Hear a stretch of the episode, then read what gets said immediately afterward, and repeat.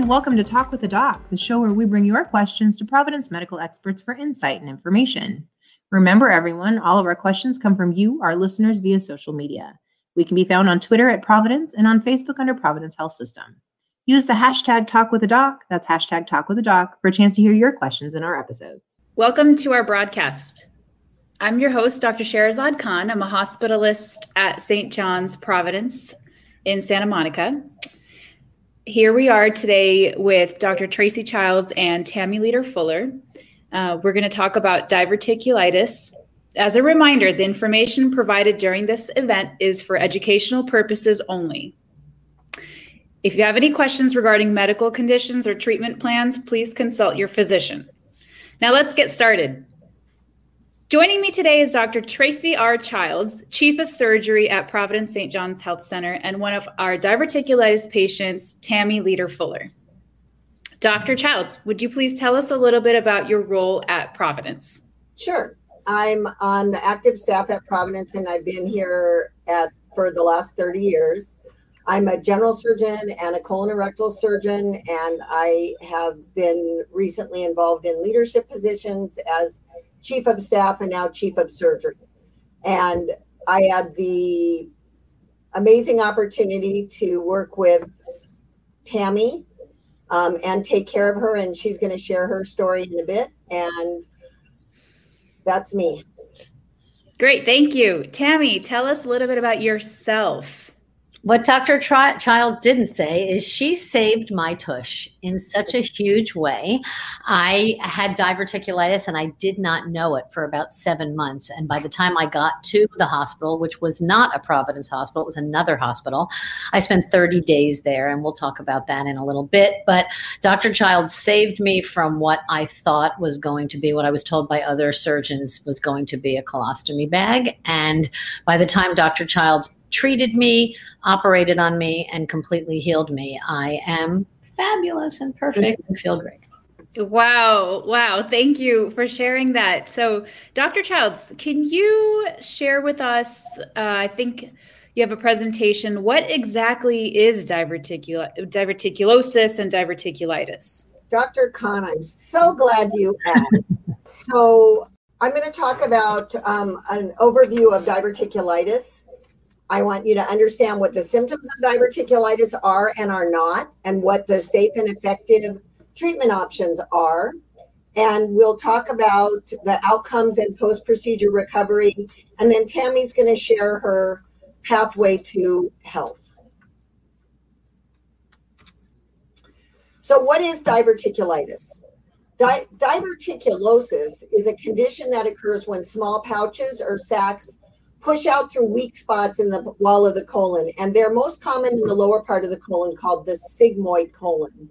And I'll show you what that is. Most people with diverticulosis don't have any symptoms. And in fact, 50% of people over the age of 50 actually have these little pouches on screening colonoscopy. Diverticulitis occurs when a few of the pouches in the wall of the colon become inflamed and that can lead to complications. Um, chronic diverticulitis can lead to chronic stricturing or scarring in the colon. It can lead to a significant um, abscess or infection or uh, inflammatory mass. The other complication of diverticulosis can be bleeding. So, it's uh, diverticular disease is one of the causes of lower GI bleeding. So we need to understand the symptoms of diverticulitis because that's really what we're talking about here. And you can see on the left side of this slide the whole colon in place and it's it is the left and lower half or part of that slide or that image I'm sorry that is the sigmoid colon and the the other half of that image is what diverticular condition looks like. It's those little outpouching. So the symptoms of diverticulitis include pain, usually in the left lower quadrant, sometimes in the middle above the bladder area. because the bladder is adjacent to the sigmoid colon. And when the sigmoid colon gets inflamed, and if it's touching the bladder, you can get urinary symptoms. Fever. So, fever is a very important part of the constellation of symptoms of true diverticulitis with infection. Constipation, when your colon is inflamed, it doesn't work right, it doesn't move things forward. And so people feel constipated, and that may be the only symptom that they have of mild diverticular disease is constipation and fatigue. So when you're sick, truly sick, um, your body is spending all of its energy trying to fight this infection, and people feel just what we call malaise or fatigue. And then I mentioned um, urinary symptoms.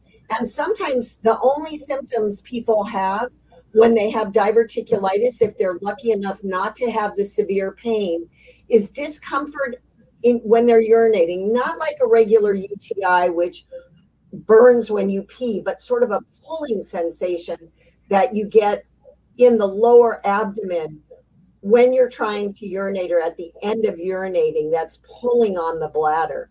Very rarely does a, um, a diverticular abscess break through into the bladder, and that's called a colovesical fistula. And you know that's happening because you pee bubbles. And so that's called pneumaturia. And it's not common, but it happens. So, what are the safe and effective treatment options for diverticular disease? Most people with diverticulosis, we do nothing. If people start having left lower quadrant pain, I don't advocate for treating with antibiotics just based on the fact that they have known diverticular disease on colonoscopy. So, evaluation, including a CT scan to actually document diverticulitis or inflammatory changes around the sigmoid colon, is, is key. And once it's documented, then we can move forward with anytime the patient has those recurrent symptoms, it is likely to be related to um, diverticular disease. Dietary changes. So, we all know that a high fiber diet is a very healthy diet when you have active diverticular disease, oftentimes a low fiber diet to rest the colon is a good idea. And it allows um, a lot of people will put themselves on a clear liquid diet for a couple of days and all of a sudden they're better. We don't really know whether that was diverticulitis or something else unless it's documented by CT scan. Um, but it, it never hurts to start with that. You know, if you're having abdominal pain, it's best not to go and eat a bean and cheese burrito. so, um, oral oral antibiotics and somebody who's had diverticulitis and has similar symptoms, including fever and malaise and tenderness or whatever, they may be started on oral antibiotics. And it's not just what you have at home that you used for your urinary tract infection or leftover stuff from a skin infection. It actually has to be antibiotics that will cover the organisms that are involved um, in diverticulitis most commonly. And those are gram negative organisms as well as anaerobic organisms. So it's really important not to just treat yourself. I have lots of patients who, you know, take their antibiotics with them when they travel, and as soon as they get gassy, they start taking their antibiotics, and that's not a good idea because there are antibiotic-associated um, colon infections like Clostridium difficile colitis, which are initiated by killing all the good flora in the colon and you know allowing the bad flora to grow and give you an infection. And that's related to um, the overuse of antibiotics. In patients who are either hospitalized or need to be on bowel rest and can't tolerate orals, or they're so sick that they are unstable, IV antibiotics are the treatment of choice. And then once they're improved, a transition to oral antibiotics and home on oral antibiotics. And then surgery is uh, is a final option for patients who have um, have exhausted the other options or who have complicated diverticulitis um, recurrence or either not treatable by medical therapy. Let's talk about some of the myths regarding diverticulitis. First of all, the most important one to get rid of in the back of your head is that nuts and seeds cause diverticulitis. And it's amazing to me how when I tell people they can eat popcorn and strawberries, they get very excited. So nuts and seeds, the whole nuts and seeds deal is a is an old wives' tale. Another myth is that all patients with diverticulosis will get diverticulitis, and that's actually actually not true. So we talked about half the population over the 50 over 50% have these little pockets, and you can see by the image on the bottom of the screen, that's a colonoscopy image of what diverticulosis looks like, these little pockets. But only very rare, very few patients actually get diverticulitis. Another myth once a patient gets diverticulitis, they're going to keep getting diverticulitis. And there are patients who get one episode of mild diverticulitis and get another one 10 years later or never get another one. And there are patients who end up, like Tami, who never really recognized diverticular disease until they ended up with their, their first recognized episode in the hospital. And, um, and that could be a one and done so it's very unpredictable, and it's really important to have somebody follow you who can really um, use the data behind your particular case to determine what whether you need to be treated and what kind of treatment you need. The other one is once a patient gets diverticulitis, they have to have surgery. And that's actually not true. We used to say that once you had an episode of complicated diverticulitis, a perforation or an abscess or a hospitalization, you had to have surgery, especially in the younger patient.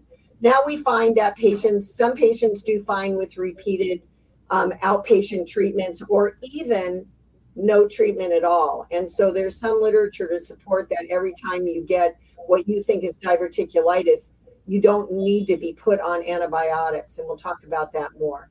And the final myth and the thing that scares people away from surgery is that diverticulitis surgery means getting a bag and that even if you have complicated diverticulitis and you're very sick, that you have to have a colostomy. And that's absolutely not true. And it's actually very rare in the in this day and age that patients will end up with an emergency surgery and a colostomy from per, perforated diverticulitis. And that's only usually if they come in septic and have to have emergent surgical therapy. So let's talk about some treatment options for diverticular disease. Diverticulosis, I'm going to say it again, doesn't warrant any concern or treatment. All left lower quadrant pain doesn't require antibiotics. Antibiotic treatment for is for pain associated with infection, and that's with the hallmarks of fever, malaise. Medical therapy is often adequate, and surgery is reserved for complicated diverticulitis that doesn't respond to medical therapy, or patients who have recurrent episodes mild diverticulitis that interfere with their quality of life, that causes them to take time off work three or four times a year, or who travel a lot and, and are concerned about being in another country where they get an attack and have to be hospitalized. So that's an absolutely legitimate indication. Um, again, it used to be thought that patients who had a perforation or an abscess then needed to go on to have surgery. But what we found is actually only a very small portion of those patients will go on to have another episode of complicated diverticulitis requiring some kind of intervention. So just because you had an abscess, if it's treated with drainage or with antibiotics and you get better and you have no problem, it doesn't mandate surgery. But I'm a surgeon, so let's talk about surgical options. And I want people to know that um, there, it, this is not your grandma's surgery anymore. So I'm going to show you the way that I treat diverticulitis surgically, um, including the use of enhanced recovery pathways that hopefully will alleviate any fear that you all might have out there about surgery. So let's talk about enhanced recovery pathways. Um, that involves nutritional prehabilitation before surgery. That means um, drinking these uh, box drinks five days, twice a day for five days before you start your bowel prep to clean your bowel out, like you do with colonoscopy. And then clear liquid special drink um, on the day that you're doing your bowel prep and even a box of the clear liquid drink the morning of surgery. What that does is it's got some special ingredients that decrease the risk of wound infection. And on the day of surgery, this whole myth about nothing to eat or drink before midnight or at, after midnight before surgery, we've gone away with that and found that patients do much better with carbohydrate loading and um, and um, and adequate hydration before surgery narcotic sparing pain management is a big deal. I it used to be that pain was the fifth vital sign that patients weren't allowed to have any pain after surgery and we flipped that all around on its head and it's it's an amazing thing ibuprofen and tylenol um, with sur- with and around surgery and that's all you'll need after surgery if you need that at all and it's pretty the way that we do minimally invasive surgery now patients are so happy not to be given narcotic pain medicine.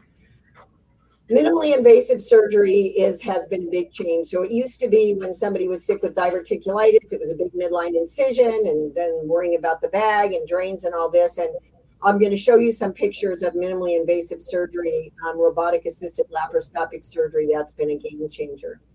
After surgery people, how long are you going to be in the hospital? The average of my patients being in the hospital um, who are come in electively um, for surgery for diverticular disease is anywhere from only one to three days, the average being two days. We get patients, they're not in much pain after surgery. We get them out of bed and walking. We feed them regular food on the day of surgery. We're not using narcotics, so they're not goofy and sluggish and nauseated. Um, kept you know, any catheters come out, we get them up walking around, and then they're like, I'm ready to go home. And it's an amazing thing. And when you discharge to home, we encourage you to resume your normal activities. And that means driving as soon as you're comfortable enough to swerve and slam on the brakes and can be a good defensive driver, as well as going back to work. And it used to be six weeks, you know, 10 days in the hospital, six weeks at home, half time back at work and now it's you know home for a week i'm bored and back to work and which is where most people want to be. This is a picture of a robotic operating room and unfortunately that's a man sitting at the robot but um, you know that would be me sitting at the console and it's what, okay we can imagine that's you sitting at the console. Any pictures online of women surgeons it kind of was terrible but uh, anyway, that's the surgeon sitting at the console looking into a 3D high definition viewer with his hands in the controls, and that's the Da Vinci robot. And soon to come, there will be other um, other organizations who have robots. And the only thing the robot does is it attaches the arms attached to instruments like laparoscopy, but instead of straight sticks, the rinse, the instruments are wristed. And you can see that this is the marking of an abdominal wall of somebody who's going to have robotic surgery. And those little incisions are the size of the incision. The right lower quadrant incision gets extended to about a couple of inches in order to bring out the specimen through that. Um, and that's it. And it's pretty amazing. And this is what it allows you to do. So, this is a patient of mine who three days after a robotic colon resection was back on the set as a set dresser. And when she sent me this picture, I just I couldn't believe it. And but it's it is the honest to gosh truth. So let's talk about the outcomes in post-procedure recovery. We talked about being in the hospital from one to three days. In one to two weeks, you're 75% back to normal. You can be back to work. You can be back to exercising. You can shower. You can do anything you want. Again, two to six months after surgery, normal activities, normal diet, everything. And then in your future, if the surgeon who is doing the surgery is educated about the importance of doing an adequate resection, the risk of recurrence is less than 15%. So let me give a plug for general surgeons, and I'm a general surgeon. General surgeons are awesome in a in a pinch for doing this kind of surgery. If you come into the hospital and you're sick, whoever's going to take care of you likely will be able to do it. But colon colorectal surgeons have an appreciation for the fact that the entire sigmoid colon needs to be removed up to the top of the rectum in order to minimize the risk.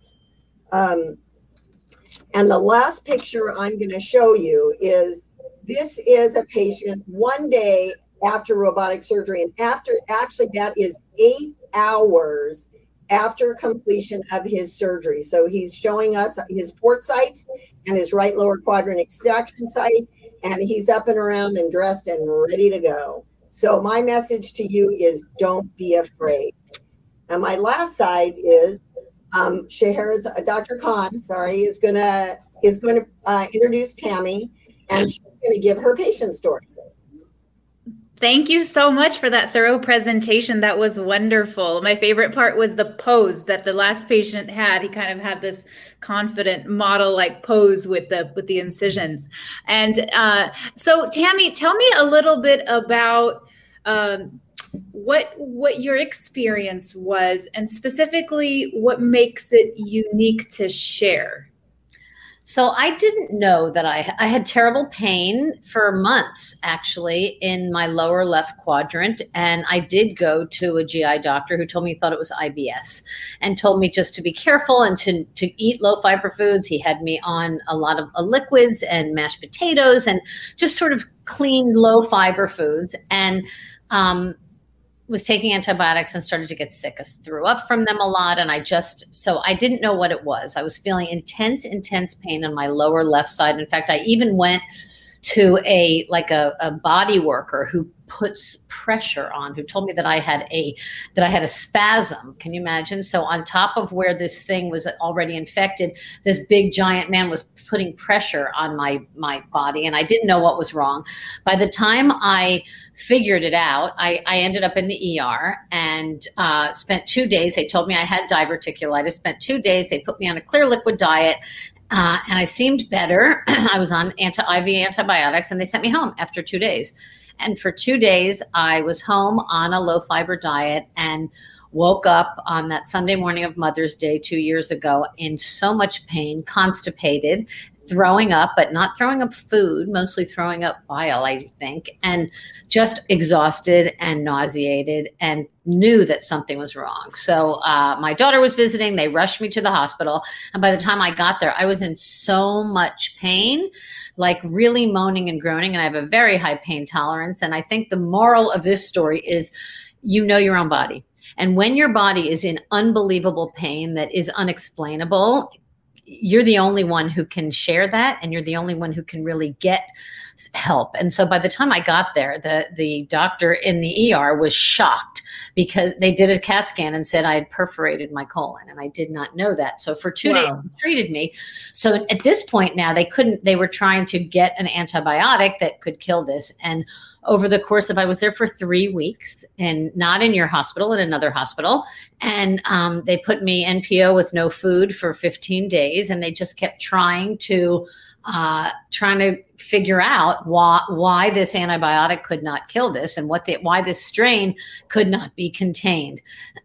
and what happened is they, their general surgeons were coming every day. They didn't get me a colorectal surgeons, and those surgeons insisted that this is not that serious in the beginning. But as the week and the second week went by, they said, We've got to do this. And you're going to need a, col- a colostomy bag, a stoma bag. I didn't even know what that meant. They didn't know if it was going to be permanent or temporary.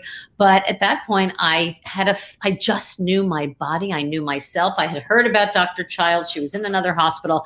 I tried to get to her. I could not, I could not get an appointment. Here I am sitting in a hospital. And we, when you're in a hospital and you think you're getting decent care, you trust the doctors. That's how we were raised to do that. But something inside me told me that this is not right, that I, I needed to find, I needed to get another opinion. I couldn't get one in the hospital where I was. I finally, and I had heard about Dr. Childs, and I finally got to her through some I, I, you know you do what you have to do when you're stuck you know when you're really sick and got to her and she I, she helped me transfer other another to another hospital. It's not an easy thing to do dealing with insurance and dealing with all of that. Nobody wants to do that, but you have to be your own advocate. Mm. I knew that there had to be something different or better. I was looking for a doctor who could tell me there's another way. There's not only one way. Medicine is science, and there are a bunch of ways to go. Uh, and so I finally, it was it was two years ago today, actually, day before Memorial Day. Her hospital was St. John's was packed to the gills, and um, somehow, some way, miraculously, Dr. Childs uh, looked at my stuff. She looked, it's so easy today because you could literally take a picture with your phone of your CAT scan and text it or email it and say, hey, what do you see here? We would never, you know, used to wait three days for a disc. So Dr. Childs looked at my my stuff and said, I, I can fix you. like, we just need to get you here. So she went so above and beyond the call of duty to help me get to St. John's Hospital in Santa Monica, and was not quick to operate. Said, let's try a few other things, and she tried. And we spent a week kind of experimenting. She came in twice a day. She worked with the infectious disease doctor Scott Lane, who was incredible, who was puzzled by why this this why they couldn't find an antibiotic that could kill this germ or this thing that was causing this terrible infection. But ultimately, after a week, Dr. Child said, okay, we're ready. We can go do this. And she did surgery. It really wasn't a big deal at all. Like I can't, couldn't believe that I waited a month and in, in a hospital. Do you know how long that is? They don't let you stay in a hospital for a month. But she would come in every day and she would, eh, you know, and say, okay, I think we're ready. I think we're going to do this and you're going to be fine. And she pretty much assured me that I wasn't going to need a bag. Not a 100%, but uh, at the other hospital, there was no doubt. And so at 60 years old, I was turning 60. I'm like, I, I just, I, I, I really want to do this as least invasive as possible. The re- putting a colostomy bag in required, should it be able to come out nine months or a year later, going back in to reverse that. And it was going to be a whole year commitment. The beautiful part of this is that the moment she took out that part of my diseased colon, I no longer had diverticulitis and I no longer had any kind of colon disease. That's what's such a miracle. And did you have pain? How was your pain when the moment that you took it out? And how was your symptom that your body wasn't feeling well for so many days? You know, after surgery, you're still, you know, I was sore, but I knew right away the pain, the intense pain that I had had at the very beginning was you know, I never had again because when they put you on no food and you have nothing going through your colon, you're not in pain. That's the whole thing. But at some point, you have to eat again. And so Dr. Childs, when I first got to the hospital, said, We're going to feed you. This is ridiculous that you haven't eaten. So they slowly introduced little by little. And through that experimentation is how she figured out where my problem was, what my issue was. And by the time she went in and operated, it, it really was fine. And I, uh, you know, I healed fairly quickly and it really has been you know everybody says you, what's your diet now? You know my diet is is no no different really. You know that's the beautiful part. That she literally it was like a pvc pipe. She took out the the the, the disease part. She took one part of the pipe. She attached it to the other pipe stapled it and boom i just had to take care of myself so that i didn't mm-hmm. strain it and break that pipe. But since then that pipe is solid and i I'm a happy camper. I, I can eat when I'm I want. so happy to hear that. What I really enjoy about your story, and thank you for the opportunity to facilitate this discussion, is the doctor patient relationship that you two have created. And that's one of my take home messages for this talk in general is patients have responsibilities, doctors have responsibilities, and something you said, Tami, which was you trust i wrote it down you trust the doctors. That's that's something you've been taught to do.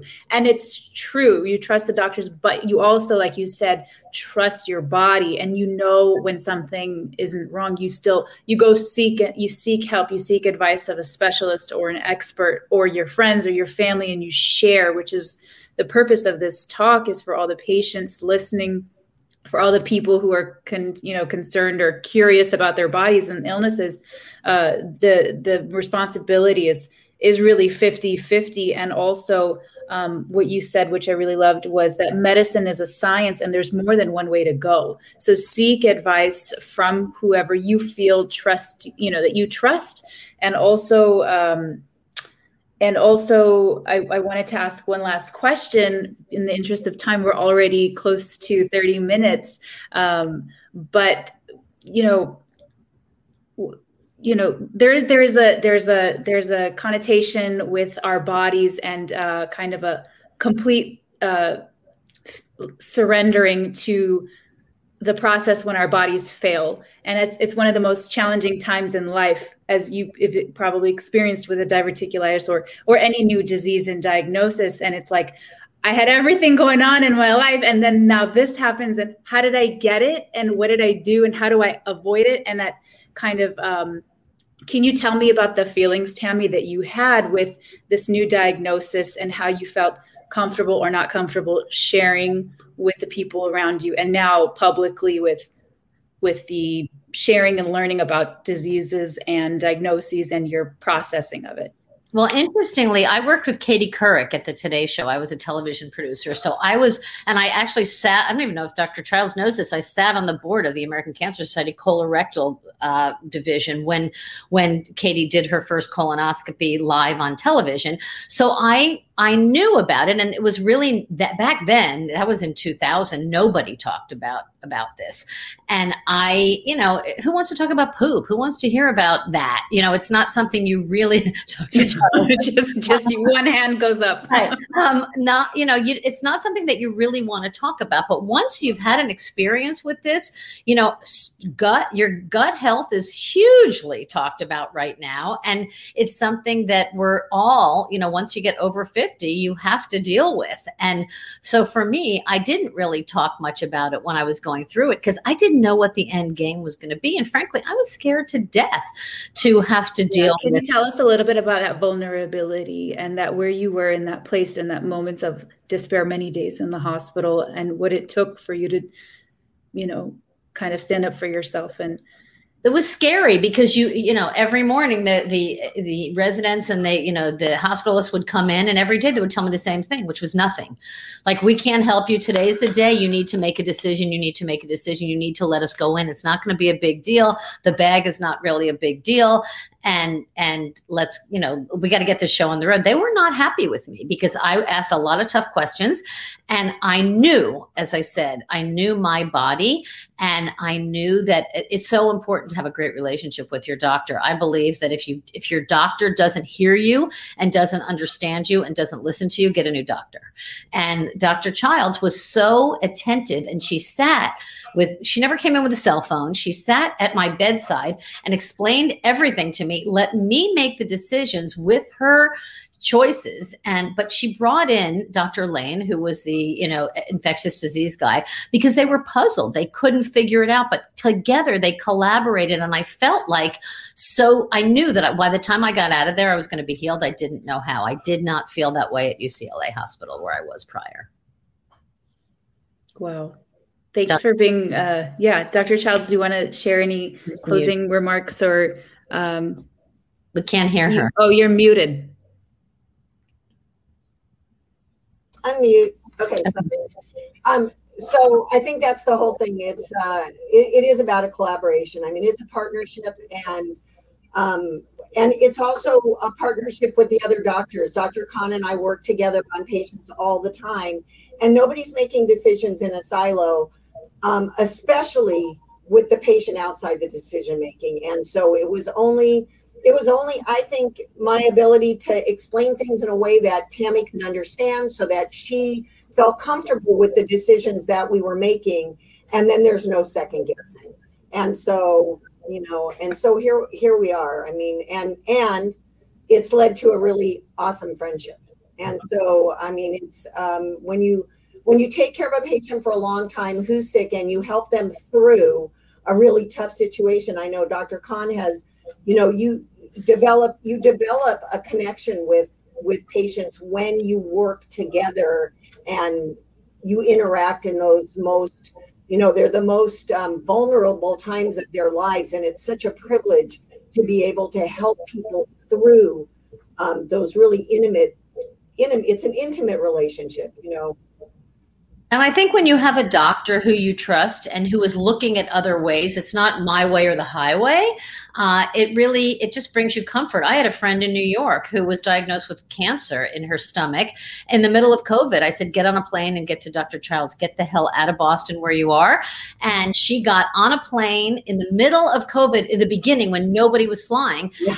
Dr. Childs says it turned out she didn't have cancer. Dr. Childs, talk about saved her life. She only saved my butt. That's a story for another. That's a whole nother story. But the my, but the point is, when you trust a doctor, you can let your guard down. When you're sick in a hospital, you can you're not in, of sound mind to make decisions when in a, in a language that doesn't eh, that you've never ever heard before. I never heard the word diverticulitis. Never heard it. And I had had a colonoscopy that that didn't say I had diverticulosis. So this was a shock to me. I, I went to the hospital. I thought I had a kidney stone. So it just goes to show. And you also mentioned that you did medicine for NBC News for 15 years. Right. You've never heard the word before. Never so there's so many different things going on and that's exactly what we're here for is to bridge the gap between the patient and the doctor and to bring awareness and education to everyone and i want to thank you to dr childs and to tami for joining us today and for everyone listening for facilitating Yes. Yeah. You, Dr. Of course. Thank you so much. And to learn more about the programs, medical services, initiatives, or ways to give, um, please visit providence.org and you can catch us there. Make sure to follow us on social media at Providence on Twitter or under Providence Health System on Instagram, Facebook, and LinkedIn. All right. Thank you all so much for watching and email contact us for any questions.